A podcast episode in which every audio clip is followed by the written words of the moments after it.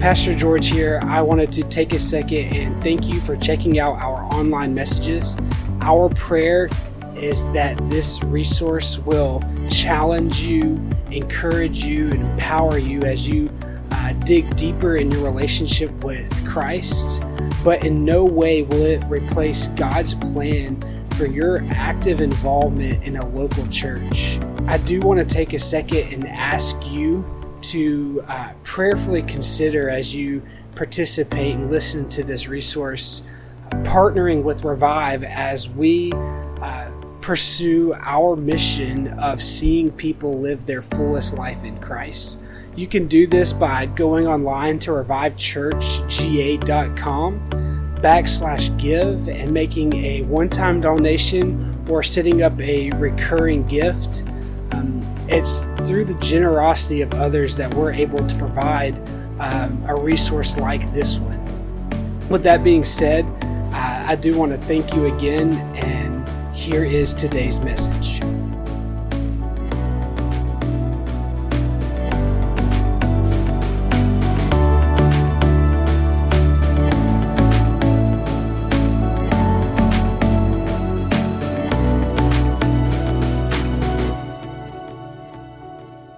Morning. So we are in this series called thirty minute Theology. Show of hands, are you guys enjoying this? Should I stop it now or we keep going? How we feel about it? Keep going. Keep going. Okay. It's a little bit different style, right? It's it's a little more uh, teachy versus preachy, right? Which is a good thing, I think, sometimes, you know. But but we're kind of going through Scripture and, and kind of unpacking it in a in a I guess a, if you were to use the illustration, a steak and potatoes kind of way, right? Like it's more nutritional than a donut. You know, the donut's good every now and then, but we're we're this is it's hearty, it's meaty, right? And so that's kind of the goal of this series. And and at times I hope it doesn't get boring. I don't think it gets boring myself, but but at times it can be uh, a little dense, and we kind of have to work, right? We have to work to stay focused, work to to kind of understand it, and that and that can make it a little more difficult. That's why uh, I intend. Intentionally, I'm trying to do this in the summer because you, if you come to church in the summer, you're dedicated, right?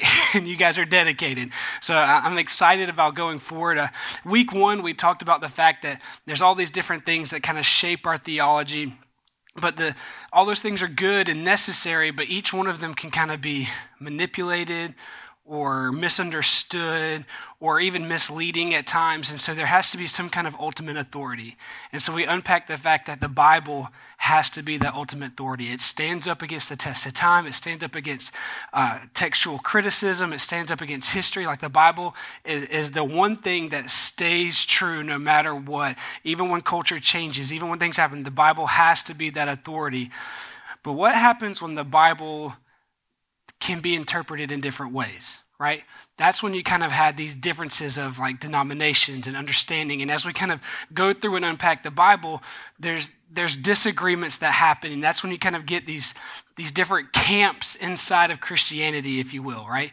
And, and what, I, what I want us to see is that just because someone is a part of a different camp doesn't mean that they're an enemy, right? Just because they're Baptist or Pentecostal or Methodist or whatever it is doesn't mean they're enemy. It just means that they interpret a little bit different than we do. And truth be told, if all of us sat down in here and talked about how we interpret different parts, there'd be different times where we would disagree, right? It's, it's kind of a, we're all... Uh, finite humans trying to understand an infinite God. And so we're kind of studying this. And so we kind of went from, from the fact that Scripture is our ultimate authority. And last week we kind of laid the foundation that, that we are ultimately totally deprived, that we are like in a dark cave. There's no way left to our own devices that we could choose God. Like we have this will, and if it's left up to us, we'll always choose evil. But God, like a light in the cave, frees our will so that at that moment we can choose good or bad, so that we can choose to follow Him. The message was kind of, uh, when I went back and listened to it, it's not online yet because of a technical difficulty, but it will be online along with today's message later this week, so you can go back and listen to it. But when I was kind of going through it, it's kind of left a little something to, to be understood. But I really wanted to lay the foundation because as I move forward, especially in today's message and going forward, I'll say things like choose God or or surrender your life or or accept the gift. And those things, it, it makes it almost sound like we have the power.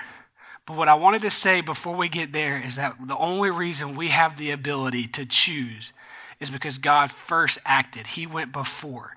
So that foundation laid, I want to go into today's message, which kind of unpacks why on our own we can't choose God. Why? Go back to the illustration from last week. If we're a lion in a cage and we've got meat or wheat, we would always choose meat unless God acts. And that's because of sin, right? Sin is, you got this sin that's like original sin, which was Adam, and you've got sin that's like the sin that's act, that you act on, that's intentional, unintentional sin. And sin is kind of this obscure, thick topic. Right? If I say sin, how would you define it? Some of us would define it as a willful act. Some of us would define it as uh, something we do to break the covenant. There, there's all kinds of, if you go to the the uh, documents or the articles of religion for every denomination, they're all going to have a different understanding of sin. So who is right? Who is right? And I think that ultimately, if you can defend it in Scripture and you point the Bible at it, that we can hear your argument. But it's important, it's important that we unpack and know why we believe what we believe. And as a Wesleyan church, and as a, me personally, the pastor, kind of falling into this conviction, there's a, a certain theological stance on sin that a lot of denominations, not all of them, but a lot of them don't agree with, that I want to talk about today. So if we talk about sin, I made sure my markers work for us today. Sin is kind of a twofold, right? Sin is both an act and a disease. That still doesn't look right. Is that right? That's right. It was right. It was right. Okay. So sin is act and disease, right? It's two parts. It's it's act is, is a lot easier for us to understand. Am I right? So sin is like a uh, act is like Addie Lee the other day was um, playing in the house, and something she does does often, plays in the house and absolutely destroys it. The living room is never clean. There's toys everywhere, right? She hasn't quite got to the age where she could put it back. We're working on that. Not there yet. But she's playing in the house, and she kind of goes, and we have this desk that's against a wall that's kind of like an office space, and she's not allowed under there because there's a couple different outlets, right? And there used to be a surge protector. We have moved that because it was on the ground, easy for her to reach, but the outlet is still there. And so she crawls under this table, and we're like, Addie Lee, you're not supposed to be under there. Come out here, come here, which she's now learned to say, mirror, mirror, because we're always saying, come here, right? And so she's under there, we're like, come out here, and she kind of looks at the outlet, and you're like, oh, who's seen Finding Nemo when they're like, oh, he's going to touch the butt, right? He sticks out his fin. So she's like looking at this outlet, and we're like, Addie Lee, no ma'am. She reaches out her finger, like literally testing us, and starts to, and as soon as she starts to go forward, Addie, Lauren and I at the same time go, no, like that, and it like scared her. And she came back, came out from under the table, and has not yet gone back to underneath the table, right? Like, but there's this sense of there was something she was not supposed to do, and she acted on doing that, right? This is that sin of act. It's that if we're growing up, you're in the household, it's these household rules, but then as we get older, there's also the state laws, and there's kind of like all throughout our life, young or old, we see that there's this these rules that we have to follow that are set down by people who are in authority over us, right? Whether it's the, the government or whether it's our, our parents, whatever, there's these household, state, whatever rules that we're supposed to follow. Now, the responsibility of those who set the rules is to ensure peace and cooperativeness and, and togetherness, right? And that's the reason there's this these laws that are before us. And when we look at God, we see, if you look at Psalm one forty-five nine, it says that the Lord is good to all and has compassion on all that he has made. So we see that God is governing. He's above all from a sense of love, not just lording over us. But in that sense of love, he sets forth rules to govern peace, to show us how we should live, to show us what's right and what's wrong. Without the law, we don't, we're like wandering. We don't know what's right and what's wrong, right? And this law is, is summarized in the, the Ten Commandments, right? Yeah, the Ten Commandments. And if you look at the Ten Commandments, they, they're kind of broken down. They're broken down. The first few are like making sure that God is number one, right? And then there's a, another set that's kind of talking about how you love your neighbor. So we see the law is summarized into the Ten Commandments, but then the summary is even summarized further by Jesus in the New Testament when he's asked, what's the greatest command? He says, love your God and love your neighbor. See, there's this command, there's these laws that we're supposed to obey, to live under. And this law is to love God, make sure he's number one, he's above all. He's above family, he's above work, he's above hobby, he's above everything. But then by loving God, you also love your neighbor. You care for those. You show love, not hate. You're, you're lending a helping hand. You're serving. There's this vertical and horizontal, right? And when we break those commands, when we break those rules, we sin in act. And we kind of get that, right? When you do something you're not supposed to do, you've sinned in act. But it goes further. Because see, breaking of the laws is, is an outward action or even an inward thought or or comment or something in your brain, right? And so that, that can be the act. But then going from there, we have to see that the symptom is is something much deeper. If you have your Bibles, our, our main text today is going to be in Romans chapter five. We're looking at verses twelve through twenty. And it's, it's kind of a bit of reading, but I want to read all of it because I think Paul is uh, making a profound statement here.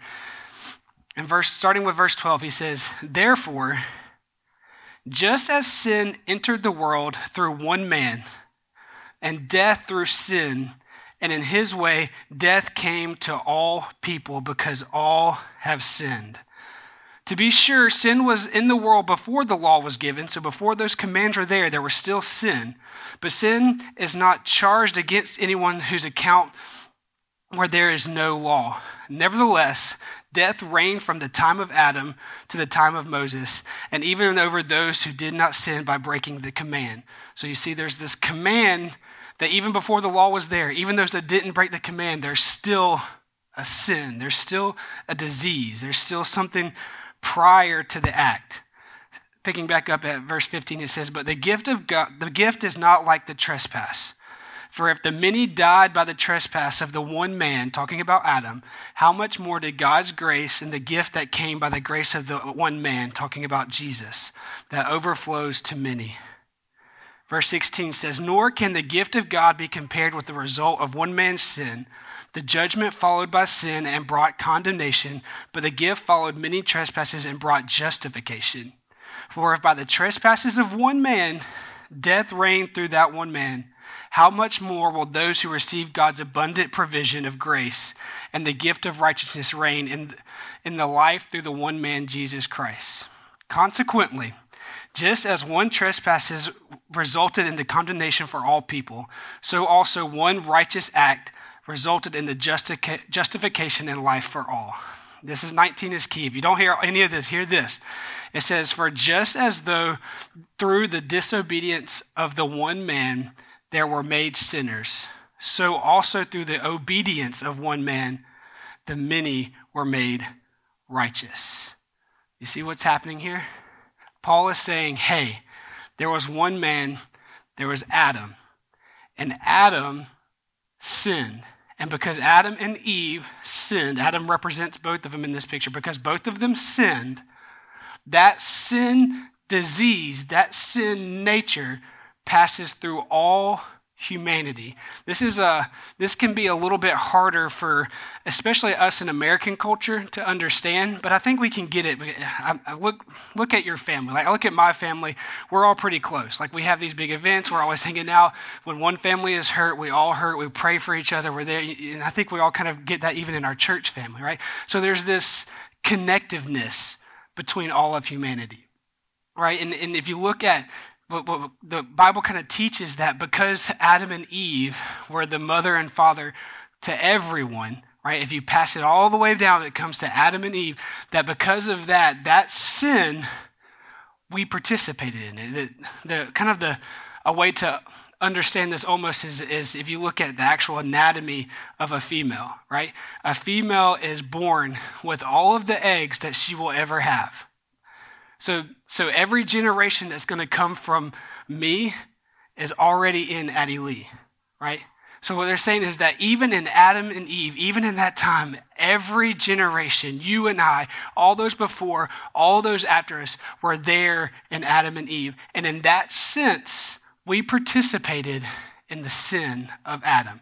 The Adamic sin is what it's called, this original sin. And therefore, we contracted this disease called sin. It's more than just an outward act, but it's it's a disease that affects the whole heart. You see, you and I don't, we're not sinners because we sin and act. We sin and act because we're sinners. Does that make sense? So there's this sense of the disease doesn't just affect me as a, a way of doing things, but it affects me as in it's kind of there from the original. It's because I'm a descendant of Adam. There's no way to, to break this. I'm a sinner. I sin because I'm a sinner. Do you, you follow me? It's a little bit harder for us to understand, but and it, it when I read it, I almost think it. Let's just be real. Well, that's not fair, right? I had no control over what Adam did. Why does his sin affect me? That's not fair. And when Paul is sitting here and he says, all has sinned, all have this trouble, all comes from th- this death is on all, it's not because all act, it's because all have the disease. And I have this disease because of something that Adam did, and it raises up this in me that says it, uh, it's not fair. But when we look at that story, when we read that Adam and Eve, they... They had this moment where they were tempted and they could have said, you know, not my will, but God's will. But instead, through their actions, they yell in the face of God, not your will, but mine. And as time has gone on, let's be honest, all throughout our lives, we tend to make ourselves God and not God. And we say, not your will, God, but mine. And we've participated in act, but we've also participated in the fact that we have the original disease. If we look at it, have you ever been to the mall and you try to figure out, you go to that little sign, right? And and uh, this is an illustration from Timothy Tennant, who's the uh, president of Asbury Theological Seminary, right? So I don't want to take credit for it. He came up with this, but he kind of says there's this, this sign at the mall and you're trying to figure out where you're at. And there's this beautiful little circle that says you are here, right? And we went to a mall in North Carolina one time that did not have that sign. And we were trying to desperately find some coffee. And there's a Starbucks on there. And we walked back and forth around this mall for like an hour trying to find this Starbucks because we didn't know where we were. And then eventually we found a sign that had that. And we said, oh, we need to go upstairs and then take this turn, and bam, it was right there, right? We, we were able to find out where we are because of this sign that says, you are here. So when we go back and we read about the fall, there's a sign that says, you are here. When Adam takes a bite of the apple, when Eve takes a bite of the fruit, not necessarily an apple, takes a bite of the fruit, you are here. When their actions say, not your will, but mine, you are here. I am there. We are in that story. And this one man that was a representative of all has condemned us all. By being human, we are we have more than just a sinful act, but we have this sin disease that penetrates all the way to the depths of our heart. So how can we be healed? And we talked about last week about this light in the cave that allows us to choose it. How does that happen? See, we are without exception. Every single one of us is bound by sin. There's no, there's no way for us to help each other. There's no way for me to help myself out or to help you out. There has to be something done to save humanity. There has to be something done, a new Adam that has this choice to either obey or disobey, just like the first Adam, but chooses the right way. And that I was talking about Timothy Tennant in his book, The Fulfillment. He says it like this, and I want to read it because he, he says it better than I ever could. So stay with me. This is what he says. We have to find a way to go back and rewrite the first chapter of the human story. But how is that possible? God knows that the whole human race is ineligible. So it couldn't be an inside job. We couldn't help each other out. But what if, what if he did an outside job? A rebooting of the whole system, a radical entrance of God himself into the story of the human history. He had to find a way to enter the human race in an abnormal way that would not pass on the sin nature and yet would still be fully human. He had to come, there had to be someone who wouldn't give in to the sinful nature, that didn't have the disease, but was still human. So Christ was born of a virgin into the human race as the second Adam. You see the picture? The first person was representative of all humanity. So was the second Adam. Jesus Christ represents all of humanity as he comes. And this is the theological point. He was, he was one hundred percent man. We have to understand Jesus' humanity. He didn't, his words, he didn't consider equality with God something to be grasped. one hundred percent man. He had the ability at any moment to choose sin. But he was also one hundred percent God. And the fact that the sin nature, the disease, wasn't in him. It's, the, it's difficult to understand, but that's the theology, that God, that Jesus Christ is one hundred percent man and one hundred percent God. Satan would hurl the temptations at Jesus. It's so interesting. If you go and you look at the garden, that the temptation for Adam and Eve was to be like God, right? To know good and evil. God didn't want you to be like him. That's why he don't want, doesn't want you to eat from this tree. That's the temptation that the, the serpent gives, right? And yet you go to the temptation of Jesus, and what is he tempted with? Provide, by, provide for yourself by turning this rock into bread. Who is the provider? God. You're up on this, on this building. You can look out and you can see all these people. If you will just bow down to me, I will make them bow down to you. Who do we worship? God. The temptations of Jesus were that he would be like God, but he already was God. And he had every opportunity to sin. He had every opportunity to choose disobedience. He had every opportunity that the first Adam did, yet he chose to obey God and to not give in to the rebellion. Hebrews four fifteen says that, for we do not have a high priest, meaning Jesus, a representative, who is unable to empathize with our weakness. Jesus knows what it's like to be tempted. He knows what it's like to, for us to want to spend too much money, eat too much food, lose too much of our temper. He knows what it's like to, to, to, to be tempted to sin. He can empathize with our weakness because he was one hundred percent man.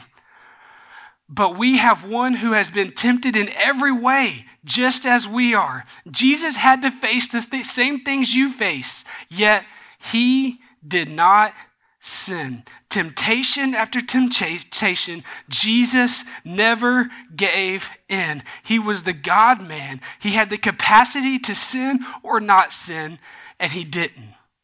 He was perfect and holy, and yet he was hung on the cross. He died, and in dying on the cross as the perfect Lamb of God without blemish, he covered our sin. He took our place. That, and uh, we talked about David a few weeks ago, and, and he, he writes this, this poem in the Psalms after he sins, right? And he says that he asked that God would blot out his transgressions. Blot out his transgressions. It's this sense of, of if I've got this white t-shirt, right, and it's got this sin on it, this sin stain, barbecue sauce, right? And God is this, his death on the cross, his blood is the life force, which we've talked about this before. Like death can only be blotted out by life, right? So his blood is the life force, the tide pin that covers up that sin. So, so, so we have, for our acts of sin, we've got pardon, right? Jesus is the perfect Lamb without sin, the perfect sacrifice. And his blood, if you go and you look at the Old Testament, there's this word that, that we use called atonement, right?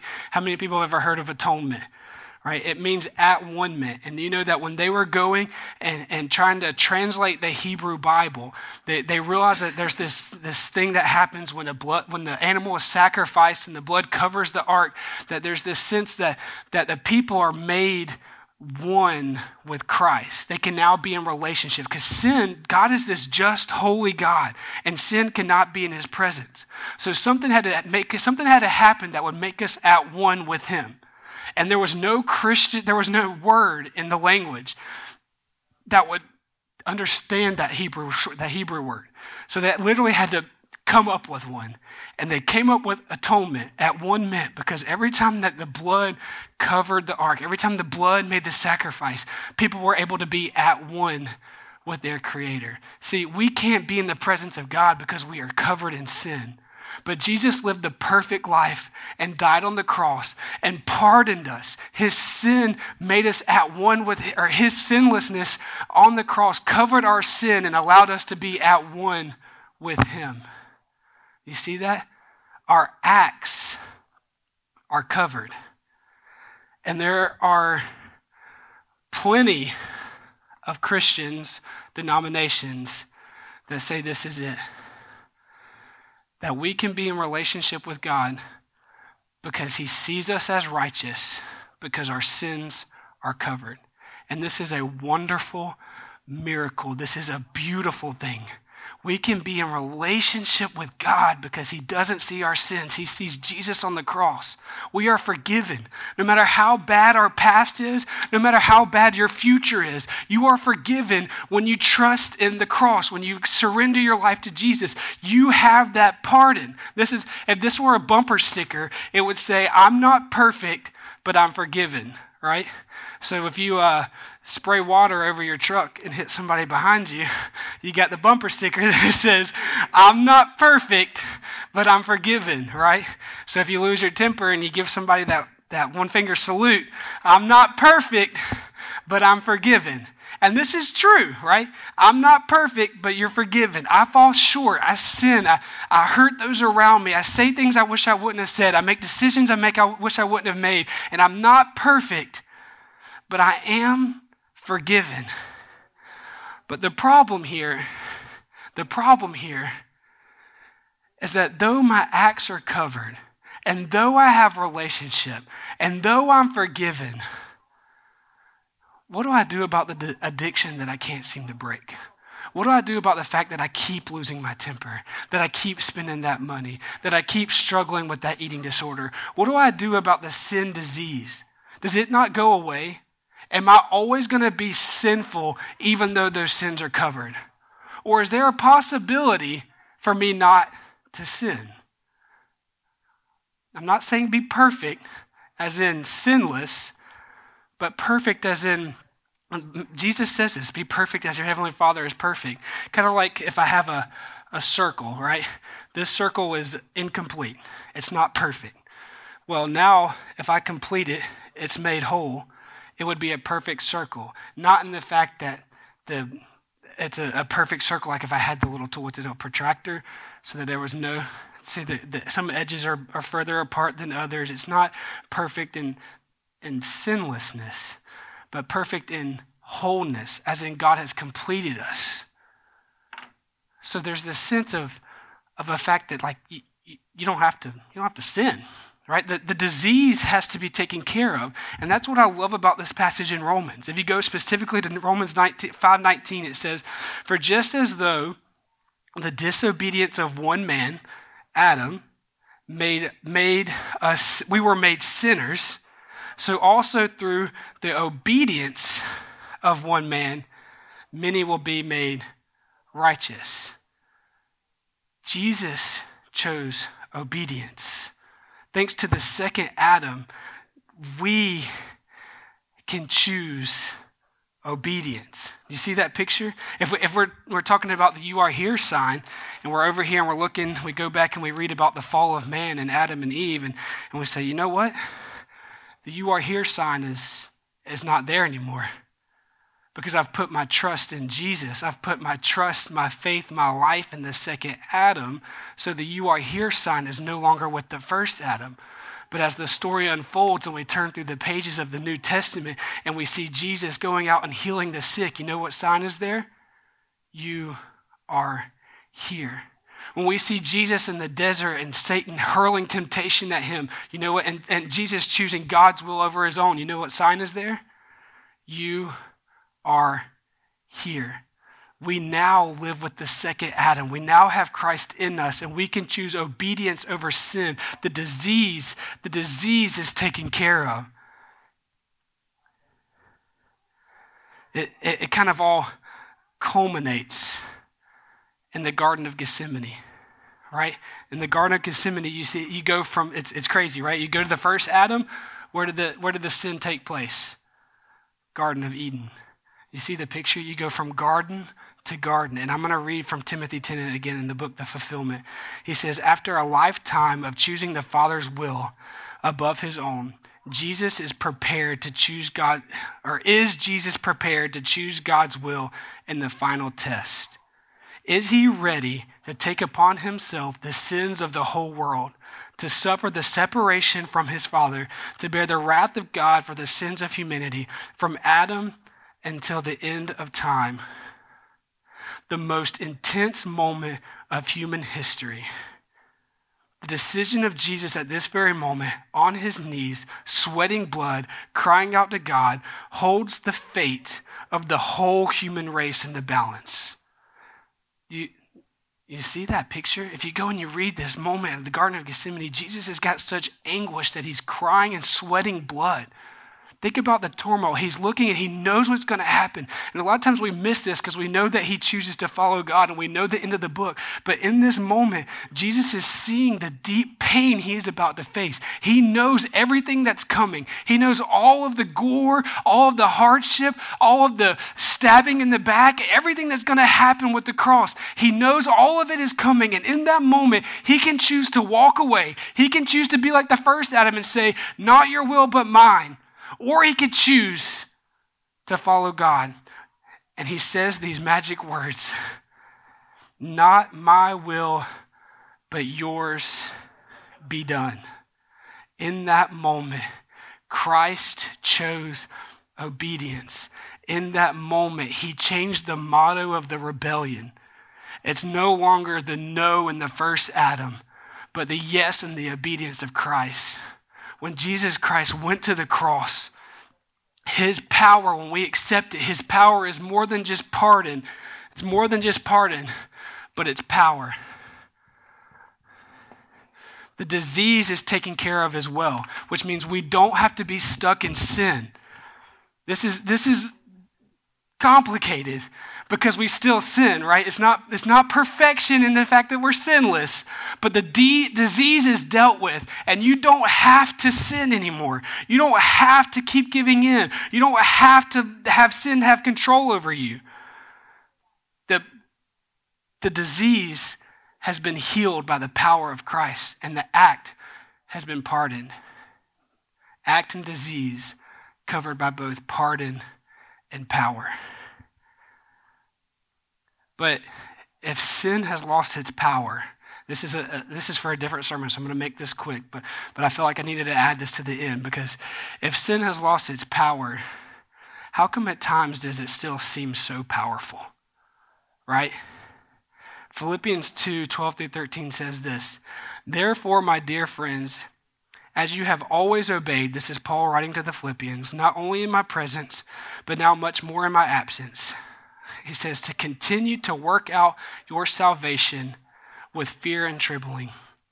For it is God who works in you to will and to act in order to fulfill his good purpose." So when we look at salvation, we look at salvation, it is a free gift of grace. There's nothing that we can do to earn it. But there's also this This tension that's held in Scripture that says, you know what, while it's a free gift of grace granted to us, there's also a responsibility that comes with it. This goes back to a lot of the Scripture that we used last week with the ability to choose. And, and Paul says that we have to work out our salvation. There's nothing we can do to work our salvation. It's all from God. So what is Paul talking about here? He's saying that, look, just because Just because the, the disease has been healed doesn't mean that it's this magic pill that makes the temptation go away. There's going to be times of a struggle. There's going to be times of failure. But it's like this. While you have the bumper sticker that says, "I'm not perfect, I'm just forgiven," there's a better one.